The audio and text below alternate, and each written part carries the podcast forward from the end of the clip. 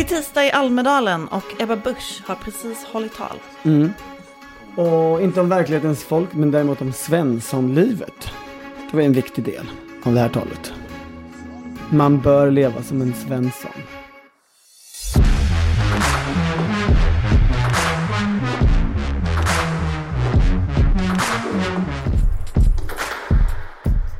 Det här är Politiken med Maggie Strömberg och Torbjörn Nilsson. Ja, det var ju väldigt likt verklighetens folk, men lite bredare kanske. Eh, kanske fler som involveras i Svenssonlivet. Jag tyckte att det var lite konstigt när hon målade upp eh, konflikten mellan Svenssonlivet och eh, den radikala kulturvänstern. Eftersom en sak som hon då tog som exempel var verandan. Att de som inte är Svensson då, de är emot verandan. Jag känner inte igen det här. Det är konstigt att hon sa veranda och inte trädäck. Ja, exakt. För det är ju Trädäck. trädäcket där, som, som uppnästa eh, kulturfin-människor skulle kunna fnysa en del åt. Verkligen. Det har du så rätt i. Trädäcket är ju ehm, en identitetsvattendelare. Men alla älskar en veranda, en punschveranda, supertrendigt. Men hon kanske tänker att en trädäck är, hon kanske definierar trädäck som veranda. Det skulle vara jättekonstigt. Jag vet att eh, när jag så här öppet talar om Svenssonlivet som något önskat och önskvärt, ja men då kryper det där hånflinet fram hos eh, en del. I alla fall i alla, en del av den kulturradikala vänstern. De älskar att håna medelklassen, bo i villa och faktiskt tycka om det, till och med kanske bygga en sån där liten veranda. Ack så småborgerligt. Jag tyckte att det här var ett väldigt bra tal. Jag, jag sprang på Ebba Buschs talskrivare efteråt, Simon Westberg, och sa att eh, eh, han faktiskt höjde nivån tyckte jag. Jag tycker inte att det har varit så bra tal hittills. Jag har varit ganska besviken på alla, eller, lätt uttråkad av alla. Det här Spännande. tyckte jag var, var eh, alltså jag bedömer inte innehållet såklart, men välskrivet. För, väldigt intressant, för i, samtidigt som du gjorde det så, så satt jag och skrev någon, någon så kallad, som på tidningsspråk heter snabb analys. Eh, någon kort kommentar om det här talet. Och då tror jag att jag använde formuleringarna att det var eh, ovanligt många stolpiga formuleringar och anmärkningsvärd svag leverans. Alltså, d- det som hände på scen var ju också så här. Eh, de har ju de här eh, promptrarna som är... Eh, ja, men... eh, De är genomskinliga. Ja, det är ju och inte där sådana här... visas texten som, så att man kan läsa talet. Precis, det är inte så här gammeldags prompter eller sånt som de har på SVT. Det är ingen tjock tv-skärm. Nej, Nej. utan det är ju sådana här tunna, platta, genomskinliga. Och ehm, när Eva Busch gick ut efter en litet tag så kom solen över scenen bakifrån så att det blev motljus på skärmarna så att hon kunde inte se någonting. Så vid ett flertal tillfällen fick hon ju i sitt tal säga så här, nu behöver jag backa upp. Hon tappar bort sig vid ett tillfälle och var så här, nu vet jag inte vilken sida jag är på. Eh, nu behöver jag en sida. Eh, och det, det var otroligt eh, spännande eftersom detta hände flera gånger under hela talet. Så att man satt, särskilt som då, jag har väldigt mycket scenskräck, för en person med scenskräck var det här plågsamt. Ebba Busch lider inte av scenskräck. Eh, Det gör, eller det, kanske hon gör. Men det är ingenting som syns i alla fall. Eh, hon, det, det ser ut som att hon, hon gillar att stå Nej, men det en var scen. väl, alltså hur kan du säga att det är svag leverans? Hon går ut, men jag hon menar- ser inte texten och hon är ju, hon har väl varit Jag tar- bättre än varenda talare den här veckan. Jag tar inte hänsyn till väder. Utan det, det här omständigheterna som låg helt bortom henne förstås. Eh, gjorde ju att det blev en svag leverans. För att på flera punkter när hon skulle dra punchlines så liksom eh, blev det de här avbrotten eh, och förstörde eh, rytmen helt och hållet i talet. Det, det, det, men man, man kan ju inte säga eh, det var dåligt väder så därför ska, ska, vi, ska vi, om vi nu ska bedöma det framförandet, bedöma det snällare. Nej, men det var, det var Omständigheterna är ju som de absolut är. Det det. regnade när Ulf Kristersson höll tal. Han hade ett jättefånigt paraply över sig. Jo, fast det var inte det jag menade alls, utan det jag menade var att hon, ehm, ja, att det blev en ökad spänning i talet, men också, Du ser det som en kvalitetshöjare? ja, Okej. men också att hon eh, hanterade det med så här, skämt och självdistans. Jag kände starkt så här, hade jag stått där så hade jag börjat gråta och sprungit av scen. Ja, jag förstår. Nu är ju inte jag partiledare, Nej. men alltså, nej, jag tyckte, Nej, men jag var sen- imponerad. Sen tyckte jag att, att det fanns, det var någonting med rytmen eh, som, eh, det var, det var, det var sån, mä- alltså hela den här beskrivningen av det goda livet, Svenssonlivet och hur omöjligt det är i det rödgröna Sverige. Eh, där det är Magda-priser på allting. De, förr i tiden så var ju Annie Lööf Sveriges liksom formuleringsgladaste partiledare. Nu, jag tycker eh, nog att vi får säga att det är Ebba Busch som är det nu för tiden. Och här kändes det som att, att de hade haft en, ett spånmöte. Och så hade de kommit på sjukt många olika eh, formuleringar. Den ena vassare eller liksom galnare eller eh, mer på gränsen än den andra. Och sen hade de kört in alla i talet. De sa hade inte nej till något. De hade inte sållat bort någon. Och till slut, det blev sånt liksom överkok. Och jag tyckte att det rytmiskt inte riktigt... Jag, tyckte det var stolpigt ibland. Jag förstår. Det som jag tyckte var då, nu, det här blir bara en lång recension eftersom vi är oense. Nej men det, jag, det som jag ändå uppskattade var så här, jag tyckte att det var djupt ideologiskt, det var en eh, kristdemokratisk eh, varumärkesdeklaration på något sätt. Ja, ja, Eh, mm. Hela familjedelen Absolut. till exempel. Det är familjen som ska lösa brottsligheten. Eh, Men också att i konflikterna som hon ju tog hårt med både Centerpartiet om landsbygdsväljare och mm, Socialdemokrater om Svensson-väljare. Ja. Där levererade hon konkretion. Eh, Man behövde inte, som i vissa andras tal, leta efter den politiska konflikten. Den var väldigt tydlig. Nej, det är sant. Hon gjorde mitt jobb enklare.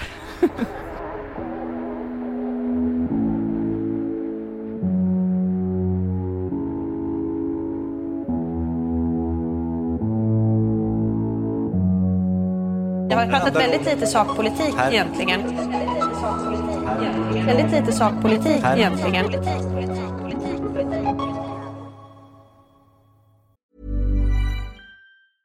Hey, I'm Ryan Reynolds. Recently, I asked Mint Mobile's legal team if big wireless companies are allowed to raise prices due to inflation. They said yes. And then when I asked if raising prices technically violates those onerous two year contracts, they said, What the f are you talking about, you insane Hollywood ass?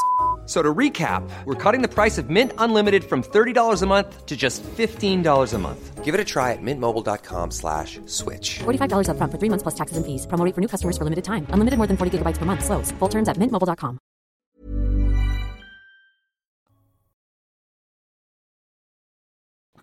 Om vi går vidare från själva recensionerna och framförandet och formuleringarna. Det, det är ju intressant, framförallt den där konflikten tycker jag med, med Annie Lööf. Den är inte så förvånande. De har hållit på med det länge, åtminstone ett, ett år. Eh, De pratar om hela Sverige, de har rest runt, det, det är bönder hit och det är dieselpriser dit. Om det är döda kor och det är liksom jorden vi alla kommer ifrån och nu ska vi ge den Åkrarna och ängarna och liksom matförsörjning och sånt. Ja. Men det fanns en formulering som jag tänker, som var ny, som jag tänker skär extra eh, långt in i ett centerpartistiskt hjärta, som gör det som är riktigt jobbigt. Och det var eh, den här, eh, som jag tror den löd, de rödgröna vill sno Norrlands billiga el. För det, är, det där är en liksom decennielång följetong internt i Centerpartiet. Där, där liksom, på varje stämma så vill de norrländska ombuden ha återbäring för eh, älvarnas, för vattenkraften eh, från älvarna. Egentligen vill de ha det för skogen och stålet också, men just älvarna eh, har ju varit en sån stor sak. Och där, det, det har de ju inte plockat upp tidigare, Kristdemokraterna. Jag har i alla fall inte hört det. Eh, men det gör de ju nu med, med liksom hela den där elkrisen. Eh, krisen. och det ty- tror jag faktiskt känns riktigt jobbigt bland centerpartister. Jag tycker också, alltså Centerpartiet har ju drivit på under den här våren för stödpaket till bönderna i sina förhandlingar med regeringen. Men jag undrar, jag tycker inte riktigt att de har fått genomslag för det. Det har hörts väldigt lite. Medialt är det fortfarande diskussion om att eh, ja, Nej men de har ju det lilla, de släppt landsbygdsväljarna och börjat gå. De har ju det lilla dilemmat att det är ingen nyhet. Alltså det är hundvet man eh, fenomenet här. Ja, men Det är ingen också... nyhet att, att, att eh, centerpartister eh, förhandlar fram ett bondepaket. Nej, men också att de ändå inte pratar så mycket om det jämfört med hur de pratar om unga kvinnors, eh, jag vet inte, psykiska ohälsa eller liksom, våldtäktslagstiftning eller den typen av jämställdhetsfrågor som de lägger mycket mer. Nej men och det, det tänker jag också är de väljare de har förlorat det här året. Vi kanske får anledning imorgon att prata mer om Centerpartiet. Men är ju väljare som har gått snarast åt vänster. Storstadsväljare. Eh, och det är de som kanske är lättast att vinna tillbaka. Om man ska gå tillbaka till Ebba Busch då, Det kan vi göra. så tog ju även hon upp skrämselfiguren fastighetsskatten. Mm. Och det är ju intressant att de kör så hårt på det. Alltså ska de bygga hela sin ekonomiska strid nu, sin plånboksstrid på att dreva mot en skatt som Magdalena Andersson envist säger att hon inte vill ha? Eh, det är ju modigt om inte annat. För frågan är ju hur de liksom ska bli synade. Det är ju ändå ett ovanligt skamlöst sätt att bedriva politisk kampanj. Eh, för det finns ju ganska lite att ta på. Eh, som, som underbygger påståendet att det blir en rödgrön fastighetsskatt. Ja, Det, precis. det finns ju en jag massa andra det- skatter som, som man skulle kunna diskutera. Ja, man skulle ju kunna ägna sig mer åt eh, den här, vad det nu heter, försvarsskatten, jag kommer inte ihåg vad Ja. de kallar den. Men eh, den kanske menar- inte talar till verandafolket, jag vet inte. Du menar trädäcksmänniskorna? Trädäcksmänniskorna.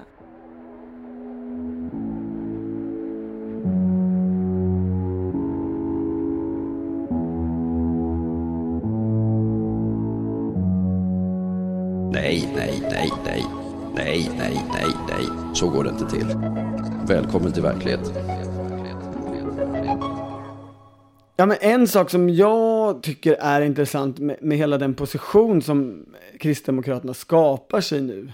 Det är ju att de ska, försöker återskapa den typen av position som eh, Nooshi Dadgostar och Vänsterpartiet gör allt för att eh, försvinna ifrån, för att fly ifrån. Alltså som det lilla, lite mer radikala, eh, aktivistiska eh, partiet tätt, tätt intill ett stort regeringsbildarparti. Alltså den kamrat 4% situation som Vänsterpartiet alltid haft innan och där man alltid räknat med att ja, de, de vrålar lite och de vill det snabbare och de vill det lite mer. Eh, och, och säger Socialdemokraterna 8 miljarder så säger Vänsterpartisterna 12. Kärringen som går före, eller hur det nu var hon beskrev sig. Så var det ju med dieselskatten. Hon ville ju sänka dieselskatten med 9 kronor liten. Moderaterna väljer att göra det med 5. Ah. Eller inte skatten, förlåt, priset. Priset. priset. Det är många olika saker i det priset. Man kanske behöver bli vd för ett oljebolag. Men du... Men eh, i, i vilket du- fall, det, det jag menar är att eh, eh, Vänsterpartiet ägnar ju enorm kraft åt att inte vara eh, sidovagnsparti Ja, till men ett det- stort parti. Medan det är det här som Ebba Busch verkar eftersträva. Jag förstår Och det precis är vad du lite menar. konstigt. Och eh, Nooshi Dadgostar höll ju sitt tal igår kväll. Ja, Och det gick ju bara ut på precis det du säger. Det var ju ett tal som bara handlade om det. ja det gjorde det. Relationen till Socialdemokraterna. Ja. Ja, absolut. Eh, det var ju som vanligt, som Nooshi Dadgostar liksom har gjort vid flera tillfällen, så pratar hon ju om historiska, tung, tunga, viktiga socialdemokrater. Som Eh. hon försöker då sätta vid sin sida och göra sig själv då till mer äkta socialdemokrat än vad Socialdemokraterna är. Är det här jag får, får säga eh, hur, vilken historieförfalskare hon var? Eh, ja, jag kan också säga det om du vill, för det är ju baskunskap, men tar du den? Nej, säg du. Du menar att hon hade, när, hon pratar om 1906, om att Vänsterpartiet existerade då? Ja, det, ja, och det gjorde de ju inte. Nej. Eh, det, det fanns ju flera, alltså det, allt det här var ju en, en stor beskrivning av Gustav Möller. För poddlyssnarna välbekant genom att vi åtminstone två gånger har pratat om behovet av att göra en, en stor spelfilm om honom. Man kände ju att Ida Gabrielsson, som jag antar har skrivit det här talet, har eh, lyssnat på podden. Att hon ändå var Kul, lite Ida. med mig. Ja.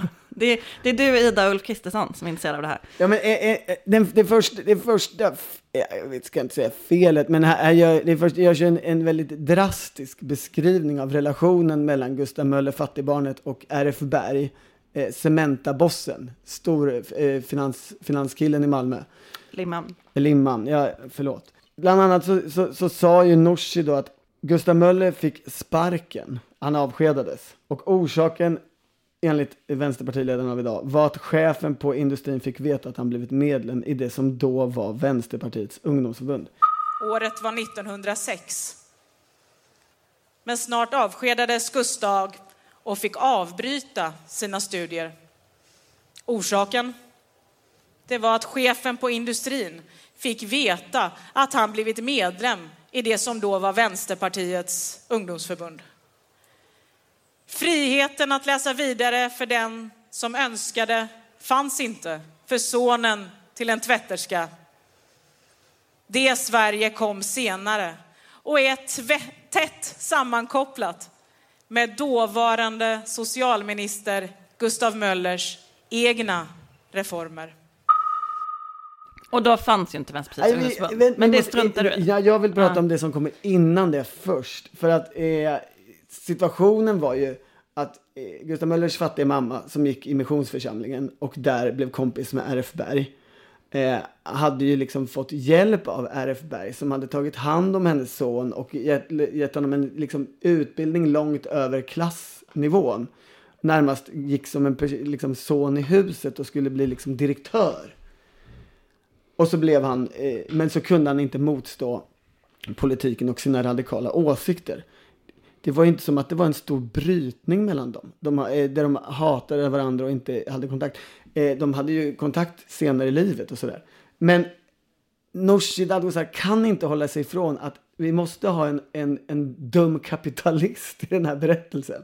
Så han får bli den dumma kapitalisten. Han är ond. Ja, Han fick inte sparken för att han gick med i ungdomsförbundet. de bröt nog ganska gemensamt. Men sen blev de kompisar det, igen. Det finns nyanser här eh, som, som, inte, som inte når fram i det här talet. Du tycker att eh, Nooshi Dadgostar skulle talat längre om Gustav Möller? Jag tycker att spelfilmen kan visa på mer, ha en mer nyansrik skildring. Framförallt då, så är det ju, sen är det ju ren strid. Vänsterpartiets ungdomsförbund. Som du påpekar så finns det ju inget vänsterparti än 1906. Nej, Vänsterpartiet bildades ju 1917. Ja. Ja. I Men de menar vänsterpartisterna i sin historieskrivning och driver då det uppenbarligen det fortfarande idag. Att ja, det gick till så här. Det dåvarande 1906 ungdomsförbundet som hette SDUF, Socialdemokratiska ungdomsförbundet.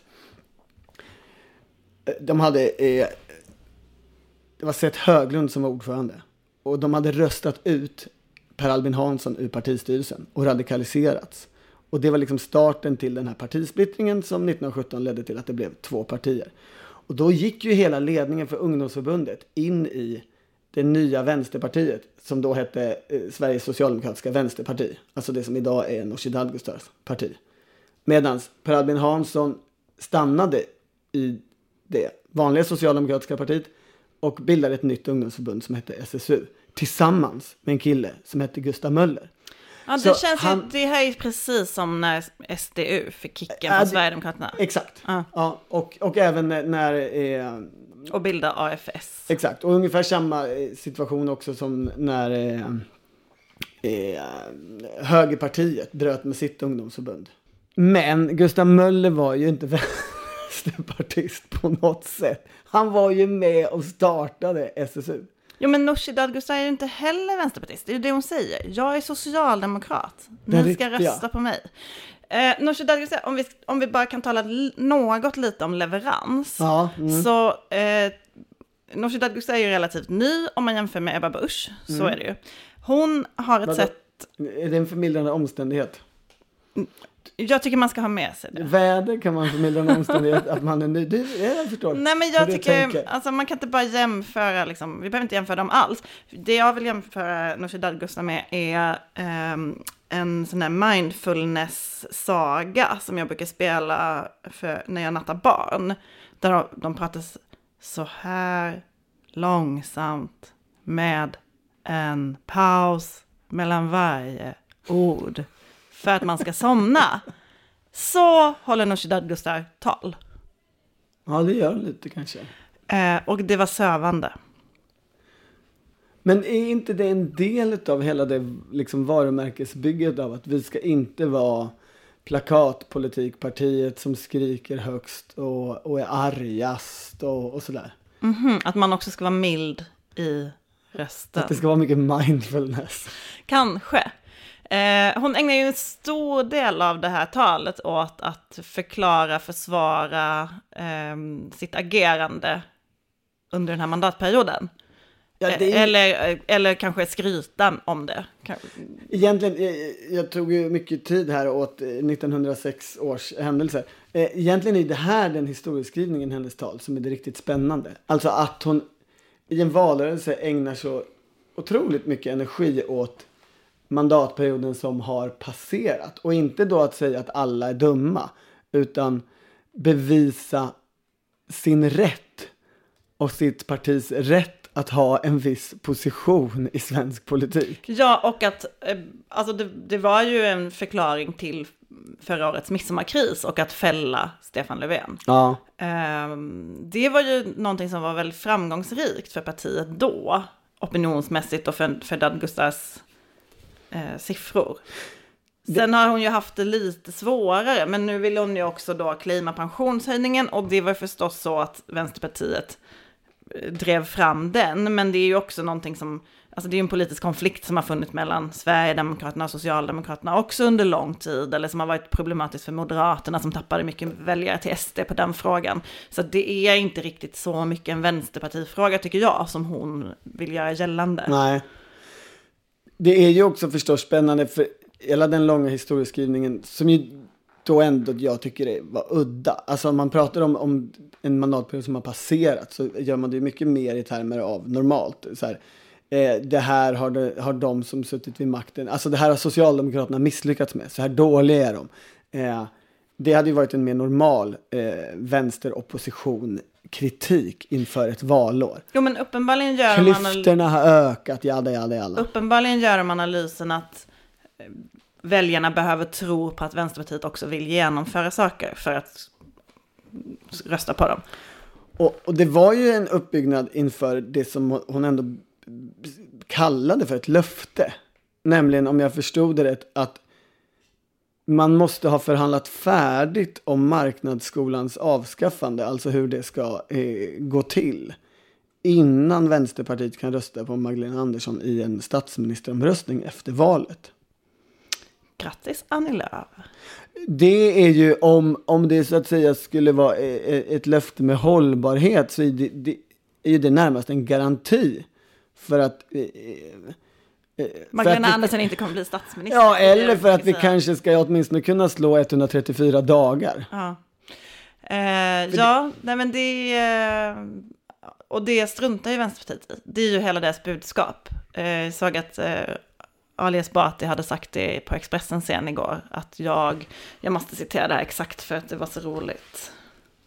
Han sa väl, det är inte min uppgift att vara psykoterapeut åt eh, högt uppsatta centerpartister. Nej. det var- Nej, det, det, var, det var så här jag mindes det. Eh, förlåt om det blev Men fel Vi Ali. får klippa. Va? Kan inte min gissning på Nej men det blir bara fånigt. Jag, jag ska, jag försöker. Du får leta. Uh. Min politiska verksamhet går inte ut på att agera psykologiskt stöd åt ledande centerpartister. Det är ju Martin Ådahl han tänker på här. Men eh, ja, Då kommer, då kommer snart Martin Åhl att komma och säga ta tillbaka det. jag känner i alla fall, det är tisdag. Ja. Eh, Almedalen har ju inte pågått så länge. Den är Nej. ju också mycket kortare än vanligtvis. Ja, jag skulle invända och just säga det. Att, De har ju kortat ner. Ja. Det är bara, bara fram till torsdag. Eh, Det har ju varit söndag till söndag väldigt länge. Men man känner sig ju nu, idag tisdag, som vore det fredag ungefär. Alltså nivån på hur sliten man är, är fortfarande konstant. kan det här vara individuellt?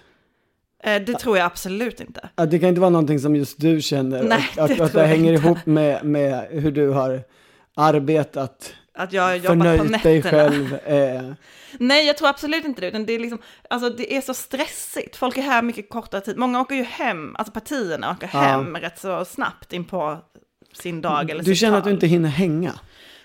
Man känner sig hela tiden stressad. Jag har aldrig haft så mycket FOMO för att, i Almedalen, för att saker händer samtidigt och man hinner inte vara på alla ställen. Och innan man är klar med liksom dagens första tal så kommer dagens andra tal. Förlåt, jag, förlåt en gammal man, men Fear of missing out, Aha. tror jag. okej. Ehm, d- jag vill bara liksom föra detta till protokollet. Ja. Men det är ändå mycket kvar. Jag vet, det är det som är det, är det, som är det tunga. Eh, en annan sak som jag vill också ha sagt Mm. är ju eh, förr i tiden, jag, jag vet inte om det här har varit så vanligt de senaste åren, men förr i tiden var det ju en väldigt stor grej att partierna skulle stjäla varandras dagar.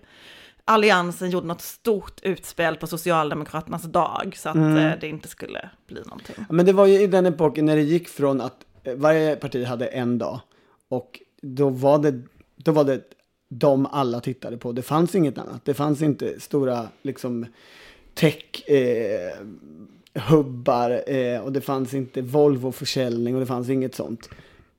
Men när det kom så insåg också partierna att vi är kvar här. Vi skulle ju typ kunna göra något annat. Ja, men det fanns Och ju då också gjorde en, man ju det på det parti sin mot, huvudmotståndares Ja, dag. eller på den som man på- kanske kunde reta mest. Ja, Alltså det Ehm, stora var till exempel fastighetsskatten. Mm. I, i vad... 2006. Mm, Ja, precis. Eh, den kommer jag inte ihåg, men jag tror att det var på Miljöpartiets dag. Men, det, kan var också ha varit på sossarnas dag. lite speciellt, för då satt de ju och förhandlade i Almedalen. Jo, men det, det stal ju verkligen all uppmärksamhet. Det var ju, det, det var ju den veckans sak. Ja, men det var ju mer så här, Göran Hägglund tvingade Anders Borg till att genomföra det. Och här sitter vi med Ebba Busch som liksom försöker kapitalisera på samma sak en gång till. Och jag menar, i Moderaterna så tycker man ju fortfarande att det där var eh, en jävla dum grej, enkelt uttryckt. I alla fall, så ehm, igår på Ulf Kristerssons dag så var det ju i alla fall så att Magdalena Andersson till slut åkte till Ukraina. Det är ju många som har undrat när hon skulle göra det. Hon Mm. var i Butja. Mm. Ehm, Och träffade Zelensky. Ja. Överlämnade ett papper. Svårt för Ulf Kristersson att toppa Aktuellt då, känner man. Eh, självklart var det väl inte därför hon åkte just den dagen. Ingen aning om det var det. Det här är planerat sedan förra veckan vad jag förstår. Men eh, Ja. man har väl aldrig sett någon stjäla en dag så. Du tänker att Ann Linde eller Oskar Stenström har liksom ringt ner till Zelensky och sagt den här måndagen, gärna på förmiddagen om det går. För då... när, när Ulf Kristersson talar vid elva, skulle du kunna... Nej, det, jag tror, så cynisk är jag absolut inte. Jag tror framförallt inte att det är liksom praktiskt genomförbart. På Jag, jag tror att det är mer Zelensky som har så att säga Sagt, satt dagen. initiativet och makten. och han har inte när, koll på när det här ska ske. Schema. Ah, Det vet man ju inte, men det, jag tror att han har viktigare saker för sig. There's never been a faster or easier way to start your weight loss journey than with PlushCare. PlushCare accepts most insurance plans and gives you online access to board-certified physicians who can prescribe FDA-approved weight loss medications like Wigovi and Zepbound for those who qualify. Take charge of your health and speak with a board-certified physician about a weight loss plan that's right for you. Get started today at plushcare.com slash weight loss. That's plushcare.com slash weight loss. plushcare.com slash weight loss.